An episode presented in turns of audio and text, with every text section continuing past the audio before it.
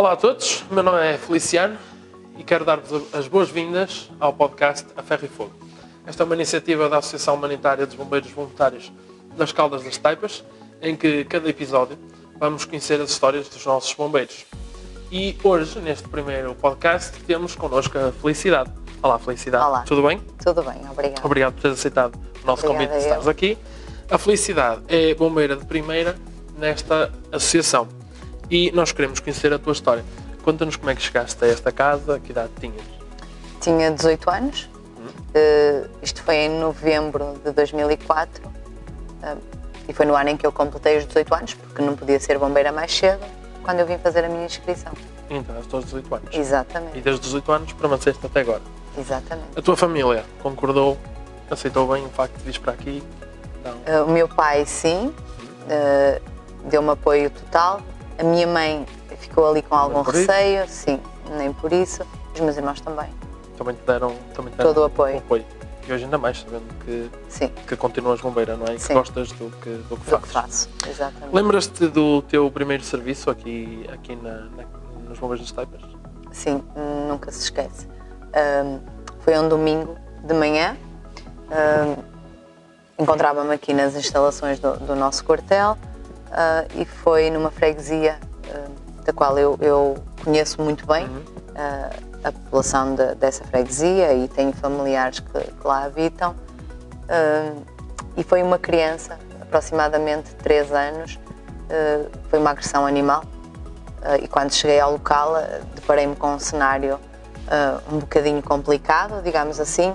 A criança tinha alguns ferimentos na face, alguns deles mais graves, e lembro-me que a primeira pergunta que a criança me fez foi se continuava bonita, e aquilo marcou-me para a vida. E eu respondi-lhe que sim, que ela era lindíssima e que íamos cuidar dela e que tudo ia correr bem, e felizmente correu. Deste-lhe ânimo e correu tudo lindamente. Exatamente. Um, quer, queres partilhar connosco mais alguma história, algum momento marcante que tenhas tido durante a, o teu, a tua passagem até aqui, porque são alguns largos anos, não é? Sim, uh, efetivamente são muitos anos. Uh, faço este ano dezoito anos de, de bombeiro. Uh, eu tenho muitos momentos que, que podia partilhar com, com vocês uh, que me marcaram. Alguns uh, pela positiva também. Nem tudo é negativo, mesmo no serviço em si, nem tudo é negativo. Temos algum, alguns serviços que fazemos e que são positivos, tanto para nós como para as pessoas que, que nós vamos socorrer. Exatamente. Porque quando falamos em socorro, nem, tudo, nem todo socorro tem vidas em, em perigo. Uh, mas sim, tem alguns serviços que, que me marcaram. Uh, Lembro-me de, de um serviço que eu fiz uh, em que era uma criança também, e acho que esse foi aquele que mais me marcou para a vida, sem dúvida, porque não, não tivemos sucesso no serviço em si, acabámos por perder essa criança. Não por culpa nossa, nem de ninguém, efetivamente o, o socorro foi, foi bem prestado, tanto por nós como por parte da, da equipa médica, mas infelizmente já, já não havia nada, nada a fazer. E claro que essas coisas marcam-nos para a vida, mas sejam crianças, sejam adultos, sejam idosos, sempre que perdemos alguém fica, fica marcado, fica registado cá dentro. Mas em contrapartida temos outros serviços que nos marcam pelo positivo. Eu costumo dizer que são mais os sucessos que os insucessos. A maior parte dos serviços que nós fazemos, tanto eu como os nossos colegas, uh, tiramos sucesso deles, porque conseguimos chegar com as pessoas sempre uh, em melhor estado do que aquele, aqueles que, que nós encontramos. Exatamente. Exatamente.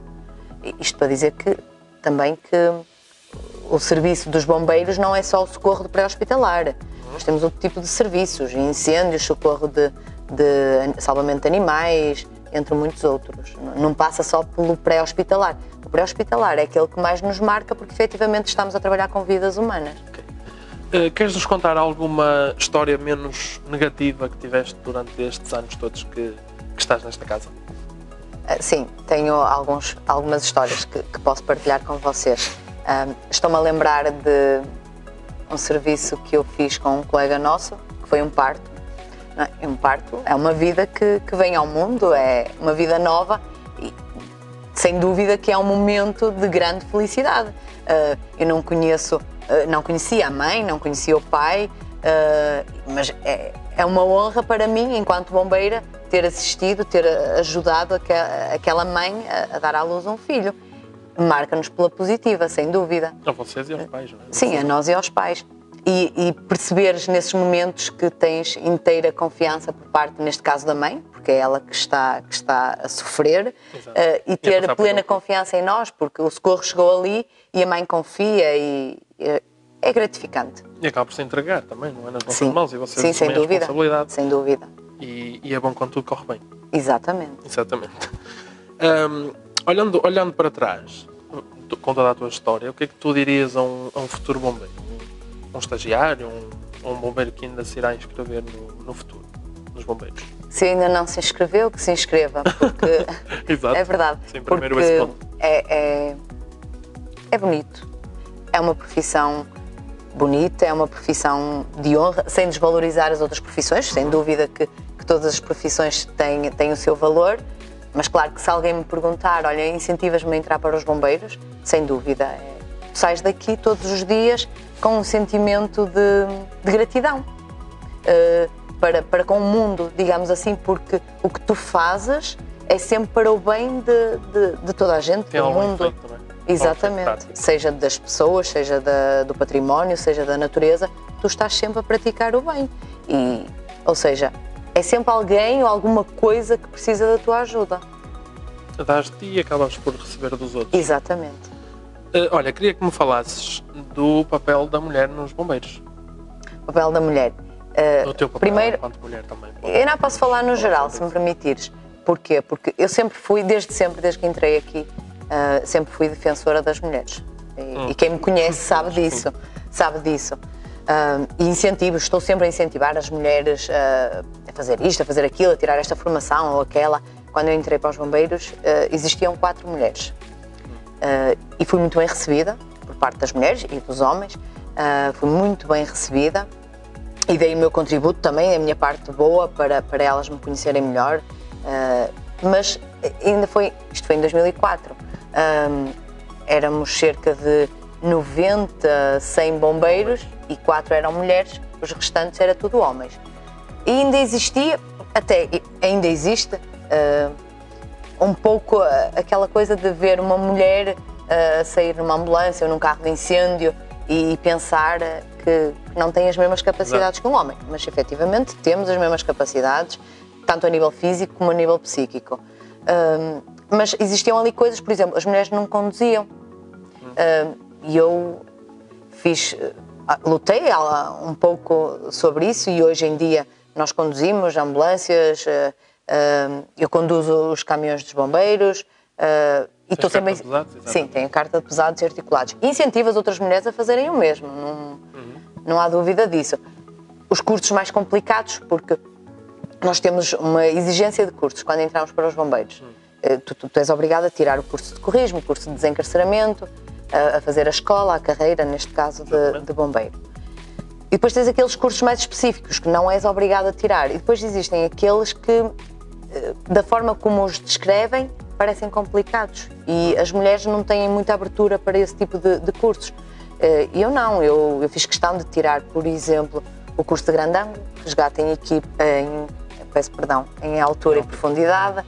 Um, tirei o curso do terreno também para conduzir os, os veículos florestais, pesados. pesados florestais neste caso, Sim. e são aqueles cursos que poucas mulheres se inscrevem porque não há aquele incentivo às vezes por parte dos nossos colegas homens para o fazer, porque é mais puxado a nível físico, mas que efetivamente todas nós temos capacidade para o fazer.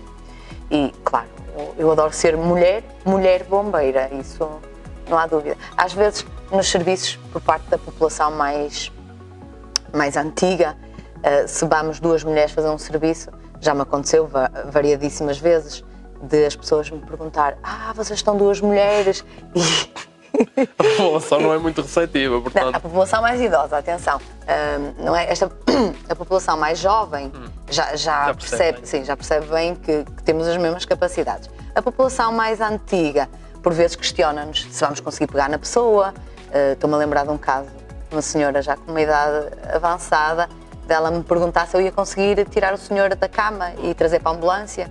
E claro, conseguimos, não é? Qualquer mulher aqui consegue e a nível nacional consegue. Não... Não claro, duvido. Estamos preparados para isso. Exatamente. Tanto os homens como, como no vosso caso as mulheres. Felicidade, sei que tens uma história com Pedrógão, certo? Sim, exatamente. Queres contar como é que, como é que foi Pedrógão para ti? Uh, quando rebentaram os incêndios em Pedrógão, uh, claro que o país todo quis ajudar, não é? E, e nós não fomos indiferentes a isso. Todos nós que, que estávamos aqui no quartel, uh, principalmente os profissionais, porque os voluntários estavam nos seus trabalhos, estávamos todos com aquela... Uh, o bichinho, que é o termo que nós usamos muito no mundo dos bombeiros, de ir ajudar, de ajudar, exatamente, a vontade de ajudar. Uh, passou o primeiro dia, o segundo dia, o terceiro dia uh, foi pedido ajuda ao distrito de Braga e foi enviado para lá um, um grupo de combate para Pedrógão, do qual eu fiz parte. Uhum. Uh, fui num, num veículo pesado dos bombeiros, uh, fui a motorista uh, e levei comigo... Se foste a conduzir. Sim, fui a conduzir daqui até Pedrógão. Uh, eu levava, eu levava comigo... A minha equipa, éramos cinco, uh, e lembro-me quando chegámos a Pedrógão, uh, fomos recebidos pela população com muito carinho, muito amor, se, conseguimos sentir mesmo isso, as pessoas batiam palmas, uh, parecia que, que íamos ser a solução daquilo, do que estava a acontecer no nosso país, mas o que aconteceu connosco, eu acredito que aconteceu com outras, outras grifas que, que se deslocaram para lá. Já para não dizer que, a nível de alimentação e outros recursos, como para fazer a nossa higiene pessoal, não faltava nada. Nós tínhamos tudo aquilo que, que desejávamos naquele momento para a gente se preparar para depois ir para o combate. Pronto, a gente fez a refeição, descansámos ali cerca de vinte, trinta minutos e preparámos-nos para o combate. Entretanto, fomos... Foi-nos foi dito que, que tínhamos que ir fazer um combate a uma freguesia lá próxima de, de Pedrógão, não era mesmo o centro de Pedrógão, pertencia a Pedrógão, um, e deslocámos-nos para essa freguesia. Um, trabalhámos pouco naquele momento, porque no fundo o incêndio já, já estava extinto, nós estávamos ali para a fase de, de rescaldo uhum. e de prevenção, e pronto, ficámos destinados à, àquela área que, que nos foi indicada naquele momento. Uh, lembro-me que existia lá uma, uma senhora com, com alguma idade uh, e que a senhora, quando nos viu a chegar, nunca mais nos largou até ao momento em que nós fomos desmobilizados de, daquele local. Então a senhora acompanhava-nos sempre, nós íamos para um canto, ela ia connosco, íamos a outro, outro canto, ela ia connosco, estava-nos sempre a oferecer coisas. Lembro-me que ela tinha uma laranjeira no, no terreno dela e ela foi lá, apanhou muitas laranjas, maçãs e andava sempre atrás de nós a distribuir uh, e água. Mas a senhora lembro... estava, desculpa, a senhora estava sozinha? A senhora estava a senhora sozinha na sozinha. aldeia. Sim, era uma aldeia pequena, cerca de oito casas, lembro-me, porque ele era muito pequenino.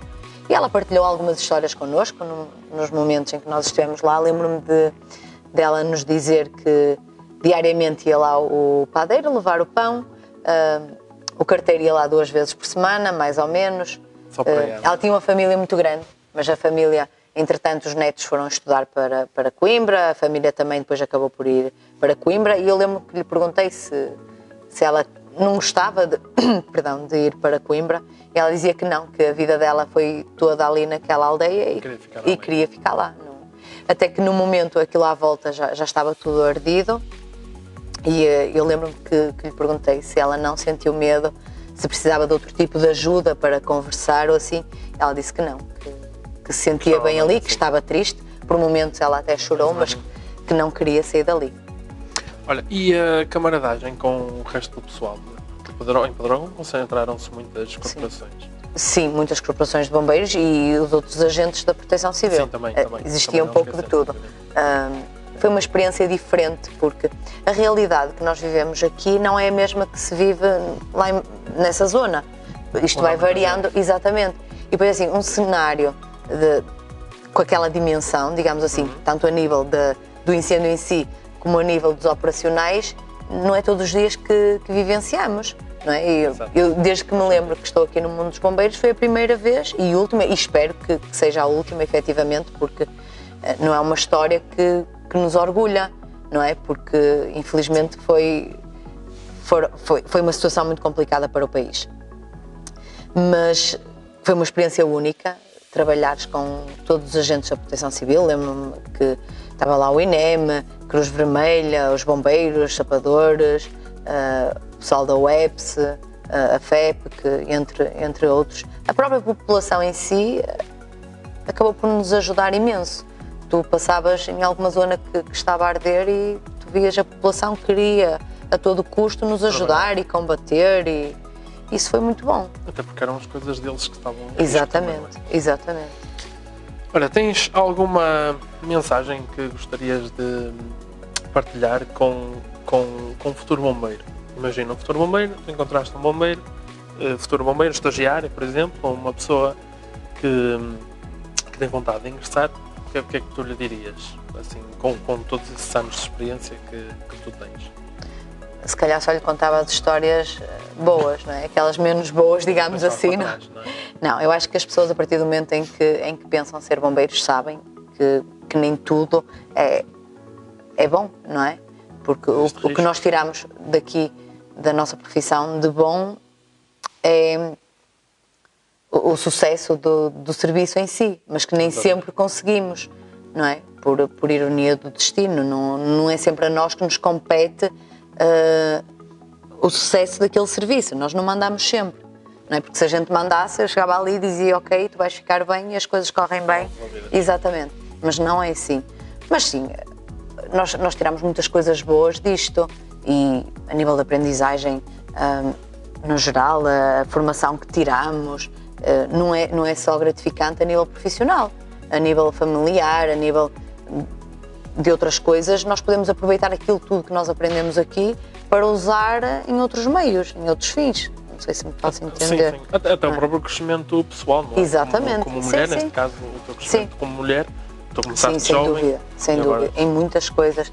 Na parte, na parte das mulheres, ao bocado questionaste-me, e há, há outra história engraçada, se posso contar. Sim, claro. Há claro. outra história engraçada, que, que eu já fui abordada sobre isso, E, e que quero também partilhar com vocês, e faço questão de, de o fazer. Nós mulheres, e sei que já aconteceu com outras mulheres, muitas vezes também somos questionadas pelo facto de, de, de arranjar o cabelo, hum. de, de arranjar as unhas, de, de nós usar maquiagem. É, isso não nos impede de nada, de nada. Eu lembro-me, uma altura, fui para um serviço e fui questionada por outro agente da, da Proteção Civil pelo facto de, de nós mulheres usar maquiagem, a usar as unhas pintadas, mas as pessoas não se podem esquecer que qualquer tipo de serviço que nós uh, façamos, usamos luvas, seja no pré-hospitalar, seja no incêndio urbano, seja no incêndio florestal, uh, por isso estamos protegidas, logo daí, nós, e para proteger os outros também. E depois não deixamos de ser mulheres, as pessoas têm que se mentalizar, eu visto uma farda igual à tua, tu és homem e eu sou mulher, mas a farda não faz com que eu seja homem, eu por dentro tenho um corpo de mulher, eu sou mulher. Quer as pessoas gostem, quer não gostem. E vais agir como, como E vou agir bombeiro. como mulher. Exatamente. Como mulher bombeiro, neste Sim, caso. Exatamente. Com as mesmas capacidades. Uso brincos, gosto de, de usar um verniz de vez em quando. Uma altura estava num casamento e a sirene começou a tocar. Hum. Eu estava de salto alto. Não, sou mulher, mais uma vez. Estava de salto alto, estava com o meu vestido e eu vinha ao toque de sirene. E agora, para, para essas pessoas que nos interpretam de outra forma, imaginem se eu chegasse aqui e fosse retirar a minha maquiagem, retirar o meu verniz, eh, quando acabasse isso tudo... Não se perdia, não é? Exatamente. Por isso, isto só para dizer que não se podem esquecer que nós somos mulheres. Sou defensora das mulheres, está? Muito bem, nós percebemos isso claramente. Um, a realidade de quando, quando entraste aqui, a realidade que tu conheceste quando entraste aqui, um, mantém-se hoje ou houve, houve coisas que, que se alteraram com o tempo? Muitas. Eu acho que nada se mantém. Isto está em constante evolução, a nível de tudo. Principalmente a nível do pré-hospitalar, porque nós estamos de dois em dois anos, dois em dois, peço desculpa, de cinco em cinco, nós fazemos a recertificação de, do nosso curso.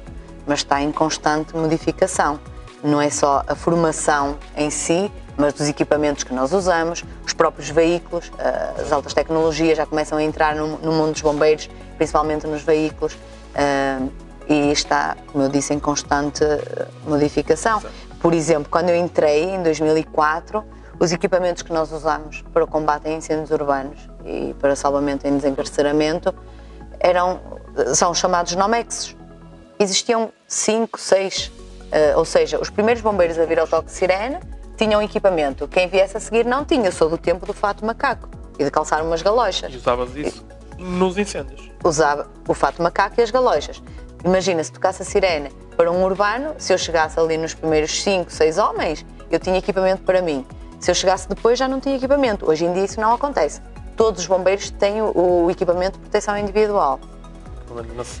Na área da saúde, eu lembro do meu primeiro curso de socorrismo, no caso das paragens cardiorrespiratórias, nós fazíamos quinze compressões, duas insuflações. Hoje em dia fazemos trinta, duas. Entre muitas outras coisas, a própria hierarquia no mundo dos bombeiros, existiam quadros dentro da, da hierarquia que deixaram de existir, alguns voltaram recentemente, uh, temos outros novos. O quadro de especialistas voltou, uh, o quadro de... De oficiais? De oficiais, é exatamente, era isso que eu queria dizer. O quadro de oficiais é novo e muitas outras coisas que posso mencionar aqui. De momento não me vem à memória, mas uh, sem dúvida que nada é igual ao que era há dezoito anos atrás, nada é igual ao que era há dez anos atrás. Felicidade, mais uma vez obrigado por ter estado aqui comigo este bocadinho e por teres partilhado as tuas histórias connosco. Quanto aos nossos seguidores, uh, estejam atentos aos próximos podcasts.